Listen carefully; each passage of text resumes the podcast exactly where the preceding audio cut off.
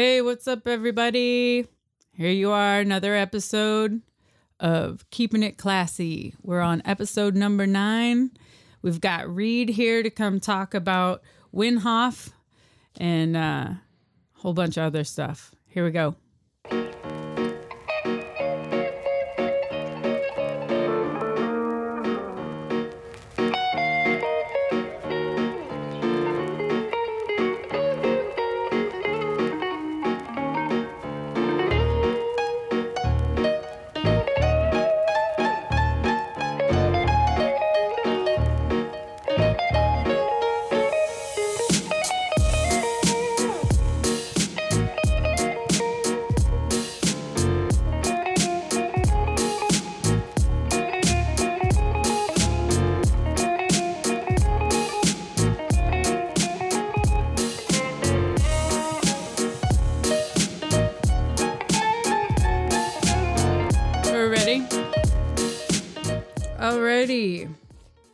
I was just jamming out there for a second. Sorry about that. It's a good one. It is a good one. So here we are. Go ahead and introduce yourself. Hello, world. Hello, world. It's Reed Joseph Wasser tuning in from, where are we? Seattle. Mount Baker, Seattle. Mount Baker, yep. On a hill. High on a hill. On a mount. High on a hill. Yeah, we're doing Wim Hof workshops, teaching the method in different formats around Seattle and Long Beach, California. I go back and forth. Yeah. So this is a podcast for anybody listening, just a little precursor here. I cuss a lot, and I also encourage anybody else who feels like dropping an F-bomb to just let it fly. And if that's not for you, then you can go ahead and listen to something else, but you've been warned. Yeah, fuck that. Yeah, exactly. So this is a podcast about taking classes, class experience, learning, teaching styles, all of those things, successes and fails within that. And just over the weekend, I got an invitation to go and partake in a workshop. And the detriment of it was that the end of it was going to be submerging yourself in ice water. And I fucking hate getting cold. My husband, Fabricio, he's the guy who will get in the river and he gets culty with it. He gets everybody in the river with him, and they just all do it, you know? Nice. He's like, no, but it's great. You have to do it. So I kind of thought he was way more prepped for this than I was. I always am just like, nope, I'll just get in just to my shinsies and I'm good. That's good. Being in nature is good enough. I don't need to get all the way in. So I went in terrified, super terrified of it, and made it out the other side. So how did it feel on the other side? It felt good. It was, it's like the cold was cool. I definitely feel some joint pain difference. There's something really tangible there, but also I gotta say, for me, it was more the mental that I know how much I hate that and that I don't want to do it and that I just did it anyway. I could have gone deeper. I saw the video back. I was like, ooh, could have gone a little lower in there, but just for me to even sit in that was a success for me. You got right in. Holy goalie.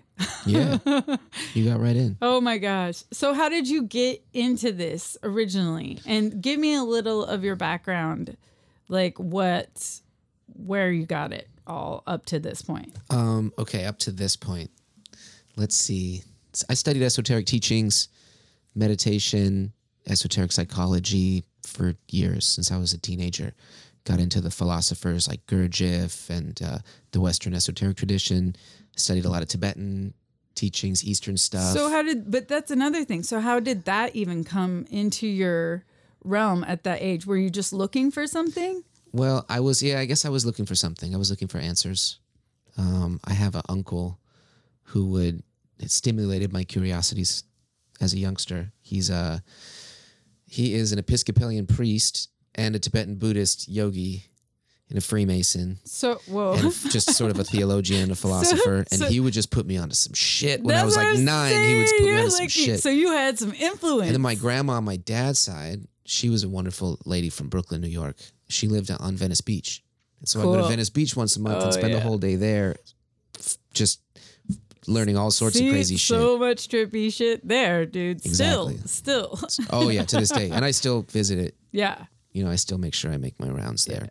But that's what I'm saying. So you were like nine? Yeah. Right? So that's like some heavy influence for a 9-year-old. Because that's what I'm thinking. Like most 9-year-olds aren't leaning their focus in that direction. And I was growing up in Long Beach, California in the 90s, which was like, I was 13 when Dr. Dre's The Chronic came out. Oh my God. I was Snoop right Dogg around came there out, too. And that was all from Long Beach. The guys from, you know, different bands that are from Long Beach. I grew up around a lot of like the music scene and, you know, the hip hop and the Sublime and the reggae and the punk rock. I had Sublime, right? I was going to say it. Yeah. So a lot of those guys are friends of mine or connected. Just old? I still think all that music is so good. Yeah. Oh yeah, for sure. It's a sound of an era of like a little subculture. Yeah. You know? Oh, that's funny. I got a lot of that growing up, and I played in little side bands and stuff, punk rock and reggae. And that's cool. Did that with a lot of those guys. A little bit of everything, mostly vocals and guitar at that time. That's cool. Yeah. What a good place to do that. Yeah, it was fun. What a fun, good place to do that, right? Yep. So yeah, and I was into that, and just esoteric studies. As a teen, I started teaching really young. When I was like 20, I started giving lectures. That's cool. Did that for years. Published books, and not my own, but worked with a publisher, and just I've always had an interest in consciousness. You know, just the mind, body, spirit connection. Once you were in, you were in. Yeah. I think so. And then you just applied yourself to learn about it. Yep. So then Capoeira was a big part of that. You know, at a certain point in my life, I realized I needed to get back into movement and movement culture just to sort of complete myself. It was just this thing that I was missing. And Capoeira filled it perfectly. It was the perfect. Oh, yeah. Has all the things. It has everything. Yeah. So I'm still just like hooked on that. I just love it just as a lifestyle decision, as part of my life, you know? Yeah, as a constant. Like, this is just part of lifestyle. It's part of it. Capoeira lifestyle, yeah. It's so funny, right? Sorry for anybody who's listening. Yeah, it's Capoeira is such a huge part of my experience. And, like, the thing about it is, even if you don't stick with it, the ideas, the concepts of it stay. Stick with you. They help you in general. And And so, and that's, again, like getting in the ice bucket for some people, because it's so acrobatic, it's so rhythmic, it's got all the music and the language elements. There's so much to it to be daunting. Yeah. So if you even go in there and submerge, you're going to get the benefits. You got to go through the gates. You got to totally submerge and to some degree put our old ways of thinking to the side, the ego to the side, because it's a fully immersive learning experience. That's what Capoeira, that's what's so amazing about it, is that you can just put your mind and your preconditioned ways of thinking to the side and be completely immersed in the sound and the movement and the breathing. Everyone is singing together, means everyone's breathing together. Right. It's a powerful thing. The whole is a powerful thing. You get the goosebumps. Yeah. It's crazy. And so... that's another thing, is that, like, you talk about the ego, you can't, it shows in there. Oh, yeah. You know in what I mean? Yeah. Oh, it's like. And the ice bath. Well, and that's the thing. You see people trying to hang on to stuff. You see them struggling. You see the whole thing. Yeah. Violence erupts or a non-interesting game or whatever it is. It's like divination. The Hoda is like reveals so much about human nature. It's so funny how you can see it from the outside so much easier. Oh yeah, when you're in it. Yeah. Yeah, a fish doesn't see the water that it swims in. Yeah, exactly. It's so bizarre. It's such the major learning curve in it all. Yeah. But as you were saying, and I was just telling somebody this when we were driving around, I was like, the thing is, I've never walked out of a class really where I didn't feel better afterwards. Like, even if I didn't, I'm just like, I always feel better. more reset after that much movement. Yeah, something. Yeah. Even if I showed up late and I got a little something, I was like, oh, there was something. I felt it. It was cool. I detached. There's no room for extra thought when you're actually playing. Yep. Everything goes away. And it's rhythmic. You've got the breathing, you've got the movement, and it's creative. It puts you in the fourth dimension. It puts you in the time or timeless dimension. Yeah. Yeah, I mean, you feel it. It's cool. Capoeira's magic. Yeah, dude. So anyway, and so that also related to you finding Wim Hof? Wim Hof, yeah. Wim, sorry. No, it's okay. I really don't, I gotta say, I don't know shit about it. Sure. And I was like, I kind of just had seen some things you posted. Yep. I started to follow him. Sure. And I got the kind of broad strokes of what he's doing. Yeah. But then after listening to you speak, I was like, whoa, this is a whole beast of its own. This guy's a thing. I don't know. Any, I mean, obviously, but so you already knew about him, or what was the deal? Yeah, I heard about him on social media and saw his documentary. Okay. I had heard about the Dumo yogis of Tibet, the Repas, who would do similar. They had a similar method of, a lineage in their Tibetan Buddhist monasteries where they use cold exposure and deep breathing. I've never been initiated into that because I never was a good enough. Like, I've never been like a Tibetan Buddhist in the sense that like I belong to a monastery. Right. You need to do that to learn those teachings, from my understanding. Do me a favor real quick. Sorry, because we totally missed this, but it's kind of critical. Oh, yeah. So explain what the method is. Yeah. So the method is it's a health optimization technique. Mm-hmm. It fully optimizes the nervous system that encompasses deep breathing, mindset and meditation, and gradual exposure to the cold. What was the oops, sorry. Yeah. Carlos loves it when I do that. What was the wee-hoo? The hoo-has. That's a form of movement that Wim developed. It's like a horse stance. It's kind of like qigong. And when he breathes in a hoo-ha, sort of like little chant type of thing that they do. Ha. And you warm your blood from the inside by activating your glutes and your hamstrings, basically. And the deep breathing pushes off lactic acid, so it keeps the blood alkaline. Mm-hmm. So you should be able to stay in the horse stance longer, which just makes going into the cold easier because you're already starting to stimulate some thermogenesis. Oh, I agree. Yeah. I 100%. I was like, I need to do more hoo-has. I'm cooling off. The body has the power to heat itself from the inside, actually without movement. Just there are switches that if we learn how to switch the switches, we can control the body so that it heats up or cools down, right? And the cold is a great stimulator for that. And the nice thing is that all the side effects of doing the cold, the main point of the method is mind-body connection, to be able to just, have us control the immune system, optimize the immune system, optimize the functioning of the nervous system, which touches everything in your body. Yeah. The cold just has these great healthy side effects. Mm-hmm. Kills inflammation, it burns fat, it ups metabolism, brown fat metabolism and all that. So yeah. I was getting warm. I was like, we're sitting around in less clothes doing the hoo-has. Yeah, we're in our bathing suits. Yeah, but what I'm saying is when I was sitting there with my sweatshirt and listening to the thing and doing the breathing exercises, I was cold. I was like, I'm kind of cold. They've got that door open over there. Like, what's up? And then I'm thinking, seriously, I'm cold now with all my gear on. I think I had a hoodie on and some sweats, I was like, I'm about to go get less of this and then go get in the thing. Woo. Hoo-ha. But after I got warm. Yeah. I got warm and it's, you gotta believe in the method. Yeah.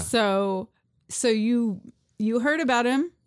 Oh yeah, I heard about him on social media. Uh-huh. Had heard about some of the old Tibetan ice yoga type of stuff. Mm-hmm. And he just made it so accessible with this online course that he offers It's like a $200 10-week course. So I took that. I started doing cold showers, started doing the deep breathing. And I've done cold showers before. Mm-hmm. Not probably, I didn't do them right. Mm-hmm. I didn't know a method. But did you do them like in a kind of...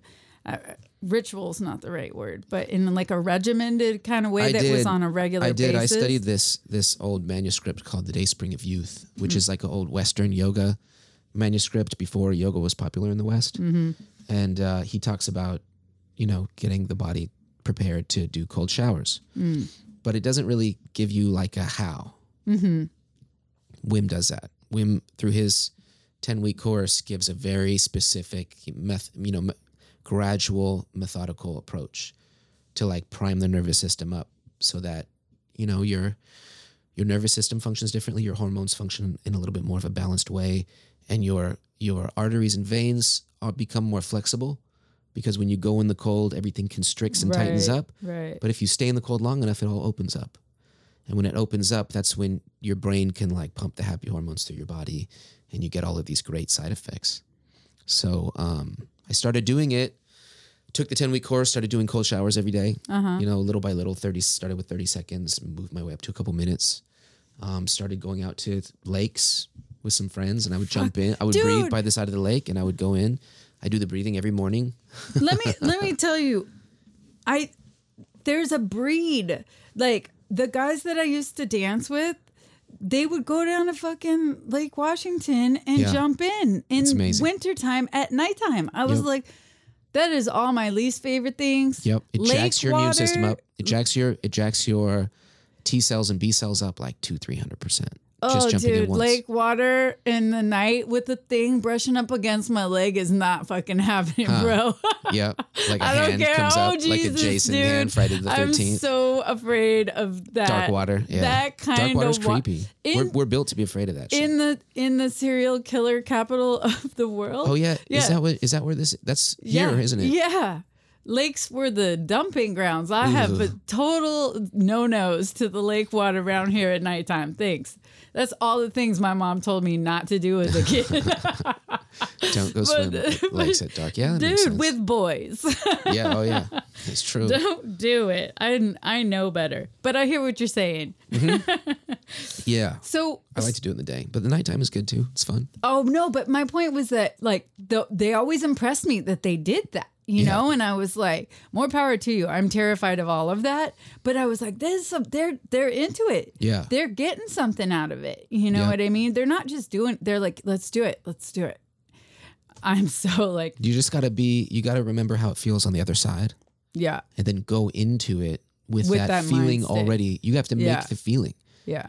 You literally feel, you remember what it felt like last time you came out of the water. And then you go in there and now you capture that emotion. Right. And you program yourself to feel that same way when you go in. Like, and then you just walk right in with a smile on your face slowly. Yeah. Like it's nothing. And then it starts to feel good. That's the crazy thing is when the cold starts to stimulate like a really, like when it starts to attract you, it's crazy. It's like, whoa, do I actually want to do, I want to do that. Yeah. That is interesting. Yep. But my legs got warm while I was in there. Mm-hmm. Yeah, I thought that was interesting too. But okay, so how did you get to meet Wim? Like what came across there to make that happen? He did a thing in LA, did a workshop a couple years ago, mm-hmm. and I was down there at the time, so I went to the workshop, met him there for a second, and then I was on the website and it had a thing for if you wanted to become an instructor, some button or some message or something, and I thought, maybe that's a good way to deepen the practice. Oh, yeah, totally. Yeah. So I looked into it, and the first week was in L.A., which is perfect for me because I'm down there all the time. Right. And then the second one was on Mount Hood in Oregon, and that was last year. So on the top of a mountain. It was like, we climbed a mountain shirtless, barefoot, at like 4 a.m. with snow on it. Holy God. It was nice. It was a really nice experience. I'm sure. Yeah. No, we went up to the mountaintop and just like danced and just felt all these crazy endorphins because your body's just pumping endorphins. So and the air's real thin up there. Air's real thin, but we're doing these breathing techniques. So there's like we're just high on oxygen. No, totally. And there's no inflammation in the body. Like you're just literally your body feels really good just to be in. Jeez, dude, are you kidding me? It's the fucking Rocky moment. You're like, I'm fucking shirtless and I'm fucking just climbing a mountain. It's a really cool primal experience. I mean, and I really recommend people to just try it. I'm not. Just do it. That is terrible just advice. Go to Lake 22, take your clothes off, wear some shorts, climb up that motherfucker and jump in the lake. Don't forget to breathe. Bring some warm clothes. and a buddy. Yeah, bring a buddy. Or come to a class. Learn how to do it. I say start with the last thing and work your way back. I mean, everybody's different. No, it's cool. Yeah, that is true. I'm different. Some people will just do it. No, I know people that are better at this method that don't know the method. Some people die on mountains too. So I'm just saying, not everybody got it. Don't just... Look before you leap, humans, and do a little research, would you? Don't go doing some mushrooms and then try to climb a mountain and be like, I got it. And don't mix psychedelics with the breathing too much either, not in the beginning. Ooh. I've actually heard a couple of, I don't know if I'd call it horror stories, but the brain does things. Yeah, some bummers. It's like people showing up to like holotropic breathing sessions, like straight. Tripping.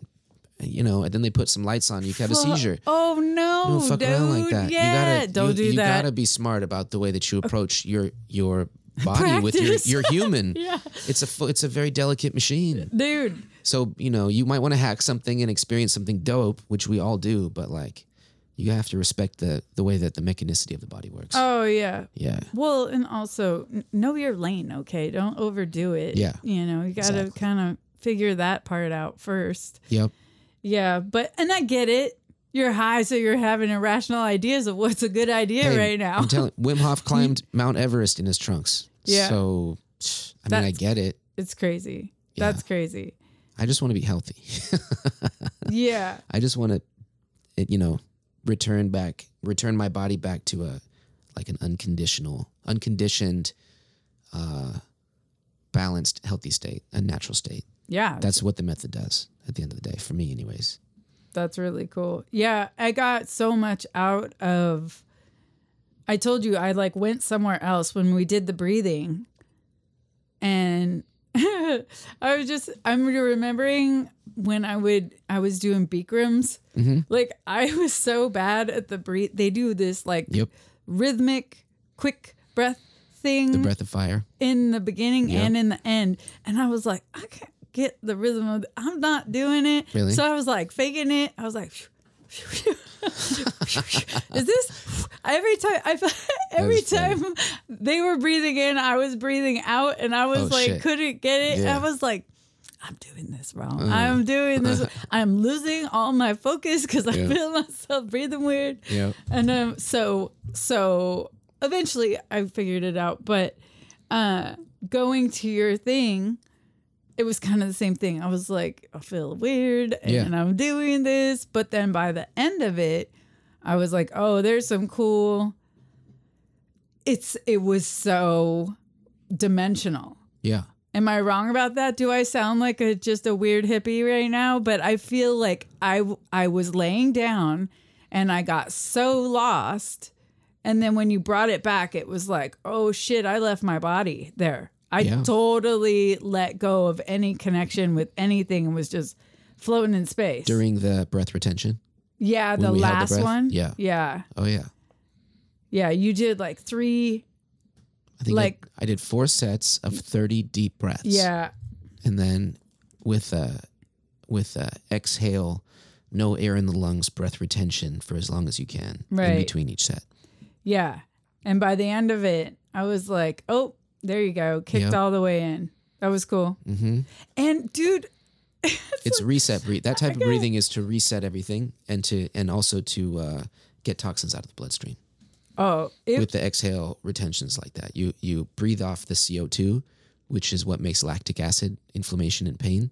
You breathe it off. You change the chemistry of your blood to oxygen. The stacking the oxygen turns the blood alkaline for maybe 3 to 5 hours. Oh, that's cool. So, yeah, it's great because then everything functions. And that's just with the breathing. Just with the breathing, you set your blood alkalinity. You reset the blood alkalinity and you put your nervous system back into a flow state because you do the rapid deep breathing, which puts you into a sympathetic fight or flight state. And then we do exhale retentions, which is a parasympathetic rest and digest. So in the period of, you know, it's like sprints. Mm-hmm. You know, I got that. It's like sprints for your nervous system. You're just exercising it because you're going like fight or flight, balls to the walls, adrenaline going up. And then we hold our breath with no air in the lungs. And it's completely the opposite.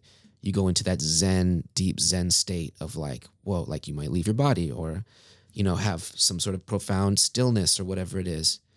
And so those are the two extremes basically of the way the nervous system works, stillness and movement, right? And as a capoeirista, movement is so important, but I think like the stillness practice, the opposite of it, which is meditation essentially, which we incorporate in the breathing. It just like, it does so much. Oh yeah. For the whole body. I also just think that we're always so stimulated by everything around us right now that like you have to force the stillness. Yeah. You know? Yeah. So, and just, you have to make time. Just learning how to disconnect is super valuable. For sure. Too, you know? For sure. So how long have you been doing this? And I also want to, before I forget, I should have wrote it down, but how long can you hold your breath for? Me? Yes. Like the longest I've ever done? Yeah. Well, I don't time it anymore, but when I was, and I recommend to time it in the beginning. No air in the lungs during the practice type holding the breath? I don't know, just in general. Like if you had to go deep sea dive tomorrow. I don't know about tomorrow. I smoke blunts sometimes. So I've done over 5 minutes. It's a fucking long time. With no air in the lungs. That's crazy. Like on the out breath. Right. That's a lot. But what happens is that there's this... Did you pass out after? No. What happened that time, or it's happened a few times, and it's like I get to the 2 minute or 2 minute 30 mark, and it's like, oh shit, I gotta breathe. Fuck. And then my diaphragm starts to spasm. Come on, motherfucker, let's go. And I'll just be like, nope. And if I can do that for about 15 seconds, my brain goes into, I don't know if it's alpha or gamma wave. It's one of those. I mean, I know it's a completely different state of consciousness. And then any type of needing to breathe goes away. And everything goes completely clear. I feel like my body is light and empty on the inside. And there's no thinking. The cerebral cortex is no thinking. It's all feeling. And I feel, I felt in those moments like radiating some energy. Mm-hmm. And that's just what I was. I felt the body and I was in the body and I was awake and I was conscious and coherent. Right. But it wasn't like this like heavy sack of guts that I normally carry around during the day when I'm just up doing my shit. Yeah. I know. You know, as a human being brushing my teeth and like, all right, going to do. No, it was like like the state, the energy, the electricity was flowing in a different way. Yeah. There was a different part of my brain being stimulated. For sure. Yeah. So, over 5 minutes. I don't know if I've ever timed myself going further than like 5.5 minutes. So what... did you do leading up to that? Like, how did you... Just doing those rounds that we were doing. Really? Doing rounds, smoking less, exercising, movement and practicing breathing. And ice, because it kills the inflammation. So, and it makes when we have good cardiovascular health, when the capillaries are flexible and elastic, then everything gets oxygenated better. Yeah, totally. I can see that. It gets because oxygen is carried through the hemoglobin, bonds to the hemoglobin in the blood. It's taken to the tissues. So the better that the lower our heart rate, our resting heart rate, all of those things contribute. You know, no stress, having like a low stress lifestyle is super important. And there's like the mechanicity of the stress. Like I have a lot of work stress, quote unquote, but I compartmentalize it. You have to be able to compartmentalize the stress so that it makes you stronger. Because, you know, if it's not making you stronger, then it's killing you. Yeah. Stress does one, you can use stress in one of two ways. It doesn't just sit there. Stress is like a stimulant. Totally. And so, you know, you're either going to get stronger with the stress, like when you work out or do breathing is a stressor. Right. Cold is a stressor, you know, going to exercise, going to capoeira is definitely a stressor on the body, but it makes it stronger. Yeah. You know, but it's the stress. We got to figure out the stresses that are killing us and approach them in a different way. Yeah. You know? Oh, no, I totally agree with that. Yep. I feel like I try to approach most things and projects like that. I don't ever go into something. I just have a let's get it done. Yep. And it's not that it's not impending. It's not that it's not. important. It's just that me freaking out about it isn't going to manifest it easier or more efficiently. Yep. I don't need that to perform. You know what I mean? Absolutely. And so we could be intense without letting the ego, so to speak, or egos get in the way. And we could still be intense or fear. I mean, I feel like that comes from fear of like failing or not not getting the thing that you had in your mind. And then it triggers anxious thought patterns. Totally. For sure. And I'm like, that's not helping me achieve anything. It's actually a distraction. Yeah. You know? So you wanted to teach it just to practice? Yeah. And how long have you been doing it? 3.5 years. That's cool. And before that, I was doing different forms of pranayamas, yogic breathing and stuff like that, but nothing that was as efficient. I mean, it would take me an hour to get to where I get to in 10 minutes of Wim Hof breathing. It would take me like an hour or 90 minutes of doing other forms of pranayams. So that's another thing, right? It's like a cheat. It's like not even fair. It's so simple. It's completely stripped down. You just came across it off of social media? Yeah. That's a trip. Yeah, they were somehow... They must have been marketing to my demographic or whatever. Right. They marketed perfect. And I kept seeing this old dude, you know, in the snow. I'm like, all right, who's this guy? And then I saw the Vice documentary and was like, oh, he's teaching Dumo for the modern times. And then I looked into him and I was like, it's actually different than that. He's a super original guy. Okay, now tell me about the bacteria. Oh, yeah. They took Wim in the University of Radboud in the Netherlands and they shot him with 16,000 people with this endotoxin, like an E. coli bacteria, and they all got sick, right? Naturally. Yeah. That's what happens. Yeah. They shoot you with bacteria. 15 minutes later, you're puking and you have a headache and your body's fighting it off. And the inflammation markers that are a part of the line of defense of your immune system. Mm-hmm. So you throwing up and all of that, it's your body trying to get rid of the poison. Totally. So Wim goes in, does his breathing, primes his nervous system up. They shoot him with the endotoxin and... There were no immune responses. You have a strobe light on your phone. I would have a seizure. You're going to give someone a seizure in a taco shop. You're going to get a call and someone's going to go into a seizure. It's a straight up strobe light. That's crazy. I know. I actually don't mind it. I kind of like it. So they shot him with the endotoxin and he was able to control his immune system. And so the scientists were like, all right, you're a freak of nature. You know, this is just you have a crazy immune system, whatever. And he says, give me a control group of 12 people. And in 4 days, I could teach them how to do the same thing. So he got 12 people, took them up to Mount Sneska in Poland, did all this cold stuff, did all this breathing movement. There's mine. And 4 days later, he brought them into the university and they shot them with endotoxin and they didn't get sick. Yeah. So, yeah. So it's pretty crazy. So the idea is we can control our immune system, which was thought to be impossible until 3 years ago. And now there's chapters in biography textbooks, you know, with Wim Hof talking about the control of the autonomic nervous system, the parts of the body that we thought previously we could not control. Like it's a machine that functions on its own and we're learning actually there is a connection. We can consciously influence all of the biological processes of our body. We can enter into the cells. We can consciously enter into our tissue. We can connect with the nervous system in ways that, you know, were thought of as impossible in Western science. Can you levitate? No. Not yet. No, but if I could, I'd get really good at capoeira. But like inside, I'm levitating, right? I can levitate my emotions. I can levitate my state of consciousness. That's like a metaphorical levitation, like raising awareness, like raising the roof, like philosophically raising the roof. Exactly. Put it up. That's true. So it's about developing two forms of sense: interoception, which is the ability to enter into any part of your body, interior perception, and proprioception, which is like awakening the five senses to nature and being totally aware of what's around us. And expansion of consciousness, which is what the Wim Hof method is all about. It works those two forms of perception, proprioception and interoception. I'm getting a little bit heady, but... How long has he been doing this? Like 50 years, probably, since he was a kid. Since he was 15 or 17 or something like that. He's 60 now, so what is that, 35, 45 what years? What a life. He was, yeah, he was just like a yogi. He traveled around, taught. He was a mountaineer. You know, I'm not, I guess maybe 20 years ago started getting some. I wish I was a mountaineer. Media.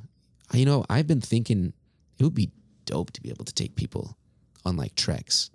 It would be dope. I used to go to this. So my family had a cabin up near White Pass, and there's like this waterfall that you're not supposed to have access to, but we had property there. And so one of the neighbor guys said he would let us go up there. Well, this guy built a trail with a four-wheeler to the top of the mountain, but you like need a stick. You have to hike it. Yep. And it's totally untouched because it's private property and there's all this stuff, and he will come out there and shoot your ass if you even try to get anywhere near any of it. Mm-hmm. But he built a hydroelectric dam at the top of it to power his cabin. Wow. That's and crazy. Like we used to just as kids just run around up there, take the dogs up there. That's so awesome. And it was like a major hike to get up there. And it's like, it's just the idea of just totally being submerged and knowing you knew there was nobody up there. Yep. So it's all you and nature. That's it. Yeah. Yeah. And just the different, I was like, if you're going to see Sasquatch, this is where it's going to be. Yep. They're sleeping right there. Yeah. It's which true. I don't really think I believe in the Sasquatch, but I think that they were once a thing probably. And maybe, in some form. That's where the legends came from. Right. Because they probably maybe 10,000 or 15,000 years ago, maybe there were some weird species running around. Did you see that thing about the one they had in the Amazon? Are we talking Sasquatch right now? Kind of. All right, what happened in the Amazon? So, well, they found a animal that walked, I forget, PD something. Yeah. It walks on two legs, right? Mm-hmm. And it's quite large, but it, through folklore, got blown up into this thing, mm-hmm. but it was also this really weird. They found it? Yep. And like they thought it was extinct. Was it a mammal? Yeah. Oh, shit. Yeah. But it's not as big as... A biped. Yes, thank you. Mm-hmm. And so there was, you know, farmer guys that would go out into the woods and stuff like that who would say they would see things, but then through the folklore of it, and running away, it was always became a crazy thing. Way giant, you know, mongrel. There's definitely at least species on the planet that we have not discovered yet. I mean, I don't know about Sasquatch. Anyway, I would want to be a mountaineer. Yeah, for sure. I would like to become a Sasquatch.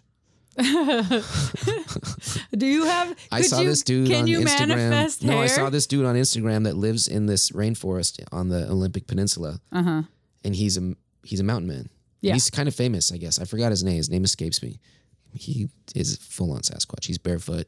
It's crazy. Seriously? Yep. Year round. The barefoot thing. I mean, I feel like your feet would. Yeah, your feet would just get used to it. They really would. I do earthing, probably 4 or 5 days a week. Now you're the second person in grounding. 2 days. Yes. Yeah. That I do it. Has talked to me about that. So my friend has high blood pressure, mm-hmm. and I think he's the same age as me, mm-hmm. he's had a heart attack and maybe two. Oh, shit. Yeah. And he said, you know, he's got major health problems, and he said he's been grounding, earthing. And he's like, no, it's everything. And they sell these blankets that you can put on your mattress, mm-hmm. and, it's just interesting. So you do that where? Volunteer Park with my dog. Oh, yeah. Totally. I wear sandals on my morning walks, mm-hmm. even in the winter. And even if there's snow, I take my sandals off and just walk foot to soil. It's supposed to be really good for you. I mean, I feel different when I do it. Oh, yeah. It could just be the temperature and just the shock and just feeling thing and just like feeling the earth. But I think there's something to it. There's theories about... electric fields and negative ions that the earth gives off. Yep. So when we remove what's the opposite of a conductor? The rubber soles, the shit that blocks the electricity from entering into us. Right. I mean, the idea is it disconnects us from that field. Yeah. My friend was saying that it actually, it's so funny because when you hear it like off on the side, it sounds like witchcraft. Pseudoscience. You know what I mean? Yeah, it's bullshit. But try it. No, but see, this all is the thing. All you got to do is take your shoes off, motherfucker. That's it. He tested himself. Yeah. He tested his levels for his diabetes and everything on his heart, and everything was getting better. And then it's crazy. It's so dope. He's like, you could tangibly see it. It's the nervous system. And so, I don't know, but it's interesting that you said that and he said that. I mean, it's night and day for me when I do it. Like, I feel completely different. I love to play capoeira in the grass without without shoes on. The best feeling ever. The little especially capoeira, because then you put your hands and your head and everything on the ground, and you create. I think that we create electrical connections with nature. You know, it's a real thing. And then just being outside, when you breathe in molecules that enter into your biome, your gut bacteria, which influences, you have more neurons in your gut than you do in your brain. And it influences everything, going outside and touching nature. Oh, yeah, totally. I mean, we've been, poor Lucas, my son, we have him run outside and play outside without his shoes on, but he keeps cutting his toe because, he's got better balance now. But I was like, he should kind of be wearing the shoes out there. But we try to do it as much as we can without it. Just, that's another cool thing about capoeira. It's barefoot. Yep. Yeah. Most of the time. This is like depending on where you go. Some places, a major PSA for capoeira. Do capoeira today somewhere. Go get some capoeira in your life. Life change. You'll move. You'll learn through capoeira how to move and optimize the movement of every movable part of your body. That's the amazing thing about capoeira. Think about that freedom of movement. I mean, but life is movement, and when you're free to move in all possible directions, all possible parts of your body, it opens up connections between your brain and your body that just aren't there otherwise. Oh no, I totally agree. I mean, it makes you crazy. Dancing too. When I was dancing, I would be at a festival, I would be at the club or something, and I could just feel like my hair's standing up on my arms. I would get the craziest endorphins where I feel like I can feel my hair growing right now. Yeah, like I can feel every little molecule, and I'm like steaming. That's so dope. I was at a festival, like sitting in the grass, like on the edge of this dome. And my friend's like, dude, you're like steaming. There was just like this ray. And I was like, dude, you can't understand how I feel right now though. It's like, that looks crazy. And inside I'm like pulsing like that. It's amazing. That was everything for me. I was like, whatever I can do to keep doing this in my life, this is where all of my peace, all of my harmony comes from. It's so important to find forms of movement that you really can connect with. There's nowhere else you can find that kind of feeling.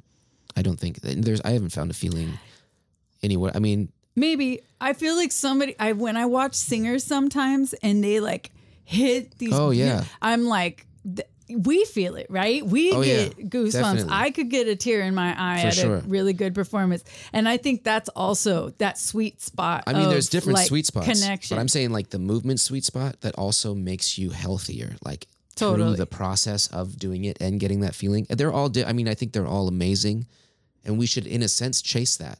We should chase higher states of consciousness, healthy higher states of consciousness. I agree. We should look for it in music, in arts, in the way that we eat, in the way that we move, and the way that we sit still, the way with that we, people, like who you're really being around. Are they being artistic and productive? Because that will raise or lower your state of consciousness real fast. Totally. Who you walk with, who you spend time with.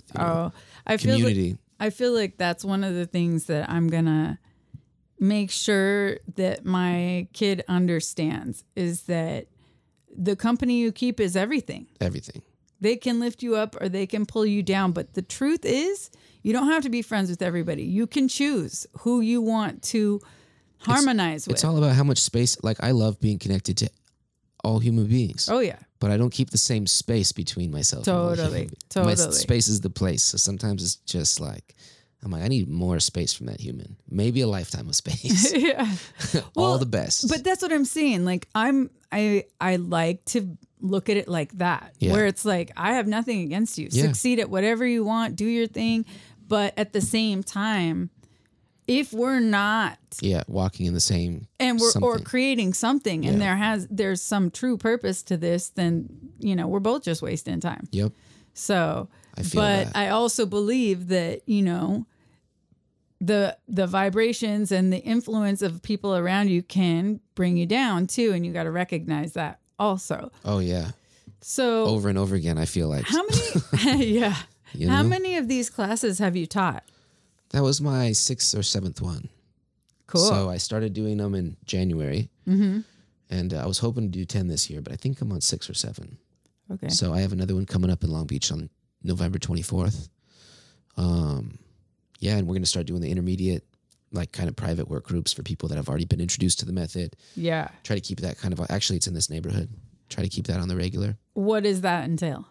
That will be 90 minutes of, it'll basically be 30 minutes of breathing, 20 minutes of meditation. And then the rest will be movement and ice bath. Yeah. And that's it. And I'll just be coaching people with the practice. I won't be like breaking down the science a lecture format. It'll be like put on some music or play some music and then do the method. And I would love to see where it evolves because you can use the method in so many different ways.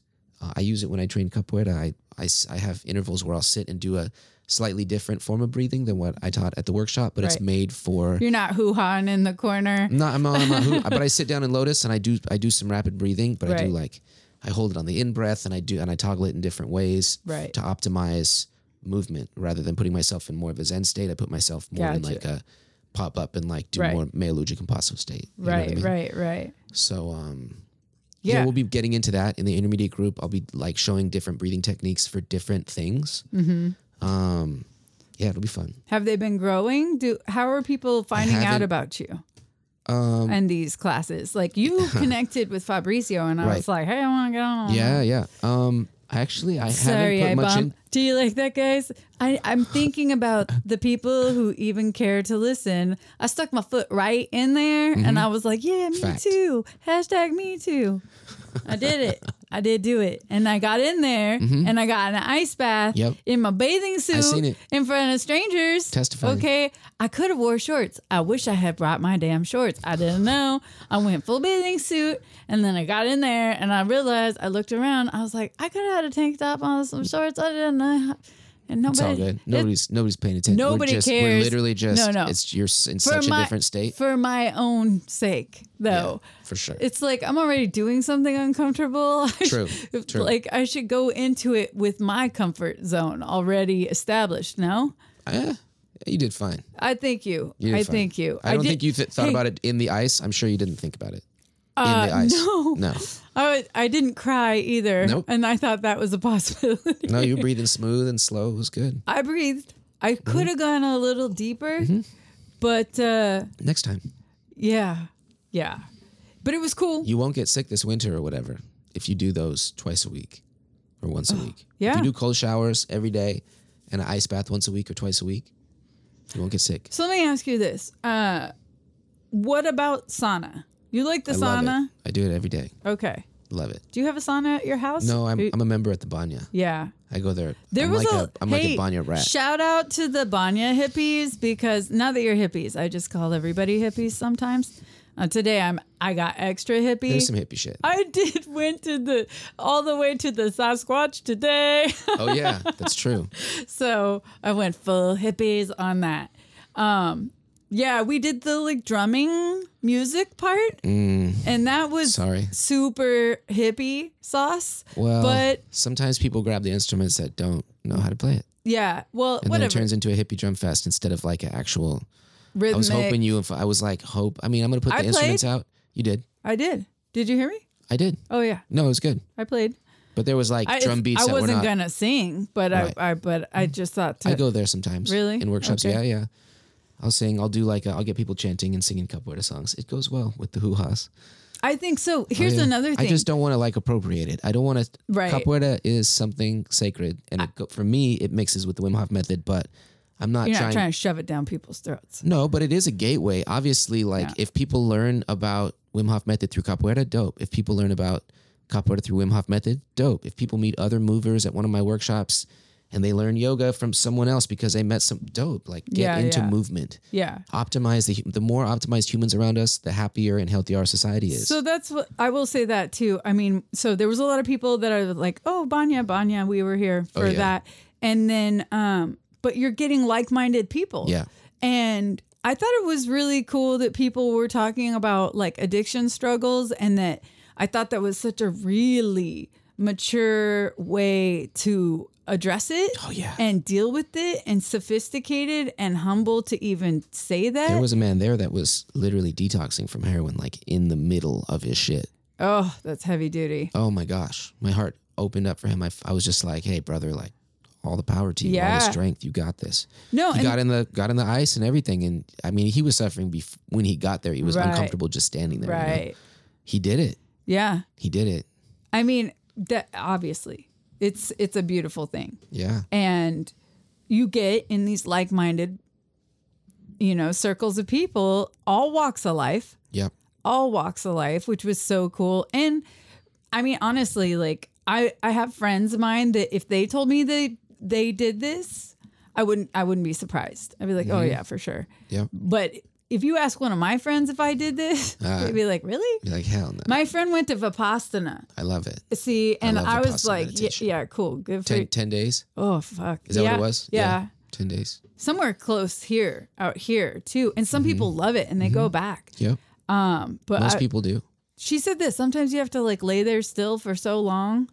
You could meditate at a Vipassana retreat. I think it's a 10-hour a day practice. I don't think that I don't think it's required, but I think that there's sessions 10 hours a day and you don't speak. Right. You don't look people in the eye. There's no communication. You should. Don't look people in the eye. That's fucking weird. At least at the ones that I've been to, I actually have not done a Goenka, like a proper Vipassana 10-day retreat, but I've done a lot of different meditation retreats. And yeah, you want to close your senses off for long periods of time to really go inside and to, you know, to get deep. Yeah. And so you don't speak and you don't really make eye contact or like really communicate. You just go into that Zen, you know, you just put your eyes down and soften your gaze. So you're in the little monastery. We would basically make a monastery out of a house in LA. There were different places that would have these beautiful retreats, you know, with multi-bedroom house. Yeah, and then, totally. You know, the dining room turns into a meditation room. Uh-huh. And some of them, they black the windows out with foil. Right. And they take the clocks away. Yeah, that makes sense. And then these are like dream retreats. So you'll meditate and then you'll sleep for weird hours. Uh-huh. So that every time you put your head down, you start to dream like Technicolor. Oh, so weird. It's a dream retreat. It's like a dream yoga retreat is what it's called. Oh, I used to go to those when I was like 19, 20. Holy golly. In Santa Monica and like the West Side. I got to say, just for anybody who is listening to this, are you out there? Are you listening? This guy doesn't look, he's like a secret undercover hippie, okay? He looks... I'm not a hippie. No, you're not. There's some hippie shit, I guess. Dude, you got a lot of the hippie shit, okay? A lot of it. But I use deodorant, I take showers every day. But you're like that much. A hippie executive, you know? Like, with an urban edge. But it's... But you are a motherfucking hippie, bro. Mm-hmm. In my favorite kind of way. I got to say, I really liked the cadence of how you led the class. I was like, that makes or breaks a lot of it for me. Like, if you were talking to hippy dippy during that, I think I would have checked out, you know, in a way.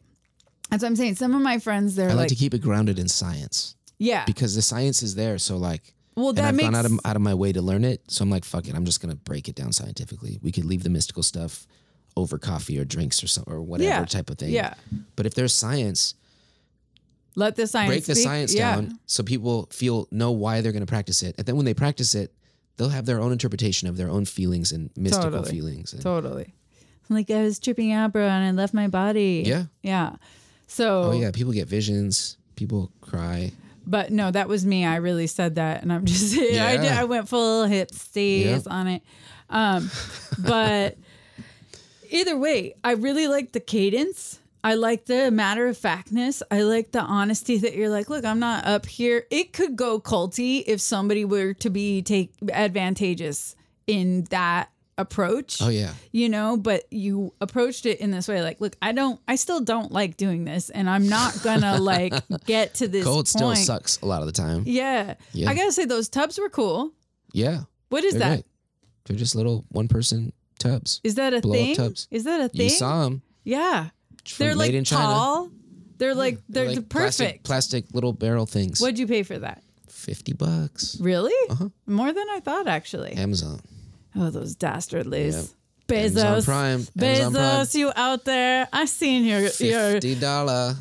I've seen your balls in the middle of the city, your geodome balls. Mm-hmm. You think that's subliminal? Mm-mm. I think not. No. He is just like, here's Seattle. Here's my testicles. Yeah, right in the middle of it. I'm just going to put them here. Yeah, next to my city blocks I bought. Sorry, P.S. I own this. Mm-hmm. I'm onto you. Anyway, don't take away my Prime, please.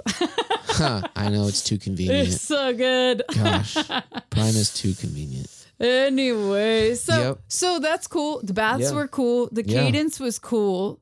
What did you like about the cadence? You mean like the way that you delivered it? Yeah, exactly. But also, when it would be on the threshold of too wordy, it was like, okay, now we're gonna breathe. Or we're gonna have snacks.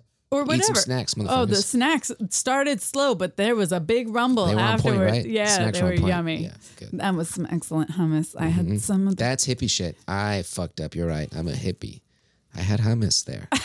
Hummus is full bore hippie. Dang, I didn't even think about that. There was no steak. Oh, so funny. Up. And yogurt. Yogurt. Oh my gosh. Hummus and yogurt. It was a hippie party, guys.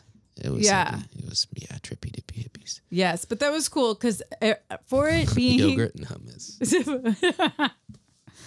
Oh my God, my friend, the same girl who did Vipassana, she went to an ashram in India. Yeah. Oh, she said it was charlatanry. Oh really? Yeah. Guy was like fake manifesting gold watches and some of them. They do that shit. Yeah. So you do that here too. I have a friend that's a charlatan. I have a couple friends. I grew up in circles in esoteric circles. This is what I mean. Venice and shit. And I've seen people just like, I love tarot and astrology and I love the Western crafts and all of that. But people like, I like it because it's like an ink blot test. It's like if you look at tarot or if you want to bring up astrology, is there any objective truth? No, it's completely subjective. It's what you see in it. Totally. And the message is, what are you seeing in it? You're going to make it. Then you get to perceive what you're perceiving, and that's the magic of it. It's a form of it's a primitive form. It's a primitive technology that's supposed to make more self-awareness, but people use it to You end up telling your own truth. And it's a form of self-expression. It's an art. It's not a fucking science. Mm-mm. Mm-mm. No, and people try to govern other people's lives, and then they feel a taste of that power. Yeah, that's what I'm saying. You could be manipulative, not you, but I'm saying, someone who could get a little juice off the power of that platform. Yeah. Could totally try to be advantageous with that. Fuck that. Exactly. Mm-mm. And I don't want to be responsible for other people's lives. Not that I would ever think that about you. Sure. But it was go in that direction. But the way you delivered it, it didn't even leave any question for that to be a concern. It was very approachable, matter of fact, informational, pure to your story also. But with a friendly, open tone that was just let you really hear what it is. Nice. It was really great. And then music was good. Food was good. The people were honest. Alice Coltrane, John Coltrane's wife. Mm. That's breathing music. Oh, there you go. That's what we were listening to. That's cool. Alice Coltrane, folks. For the people. Oh my gosh. So okay, we're gonna wrap this up, but let's real quick. Why don't you tell me? Okay, he has a shop here in Seattle, and it's quite fancy.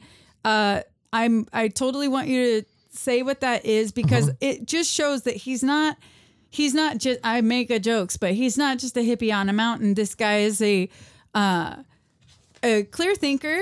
He's investing in himself and he's doing powerful things, beautiful things. He's his own man and he's got a shop downtown. So you can just check it all out. How do we find that? And I want to know your Instagram, blah, blah, blah. So that is a company called Maria Seal, named after my cousin, who's my business partner. We went into business 6 years ago. I was in Long Beach. She was up here in Seattle. We opened up, we started a brand. Used social media to make a website and to, it was a retail site. Then we opened up a brick and mortar in Belltown, moved it to a big, beautiful spot in downtown a couple years ago. We have a wholesale line of jewelry and desktop products. And let me tell you, the jewelry is gorgeous. It's like, it's seriously like elegant, sophisticated, light, modern, sleek. It's really nice. And you were generous enough to donate something for one of the fundraisers time. It's really high quality. And again, it's a made in Seattle. It's made in Seattle. Oh, that's cool. All solid sterling and gold. That's good stuff made by us here in Seattle.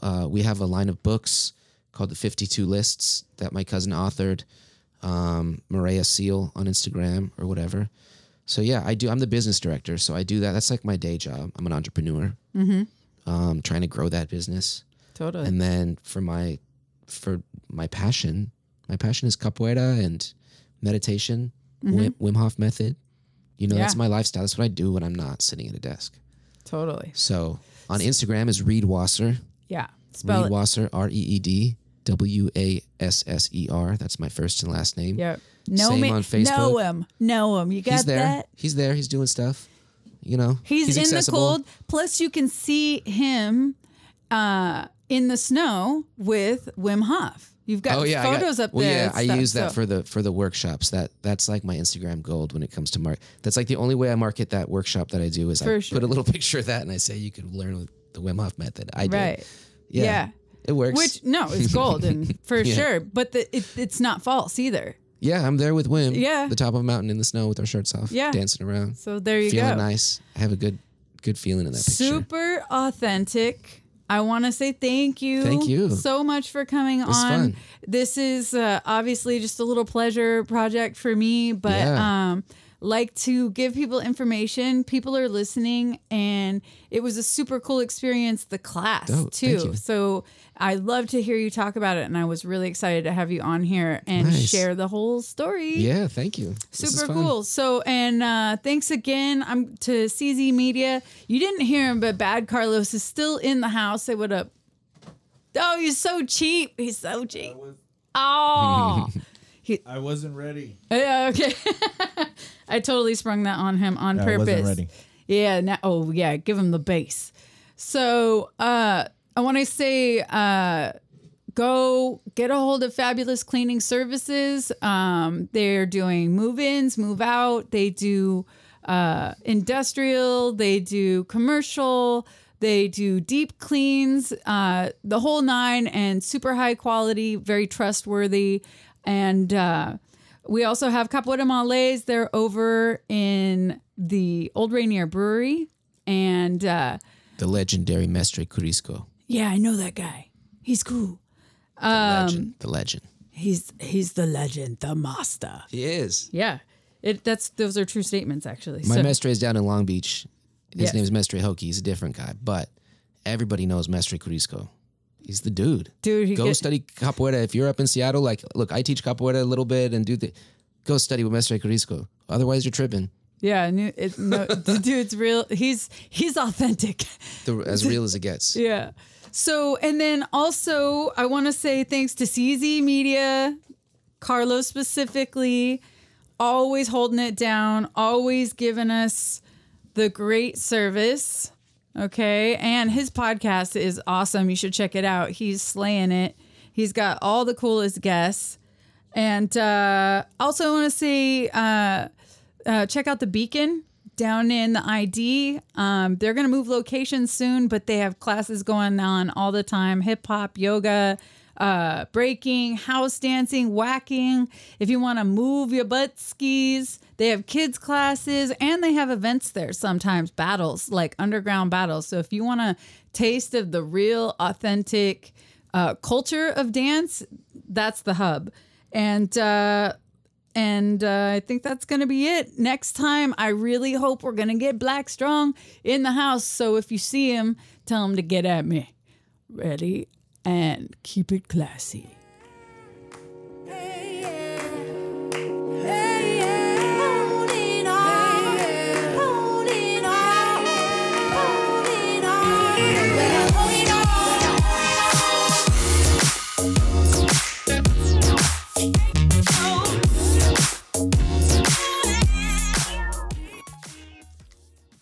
on. Sweet. That was was fun. Yeah.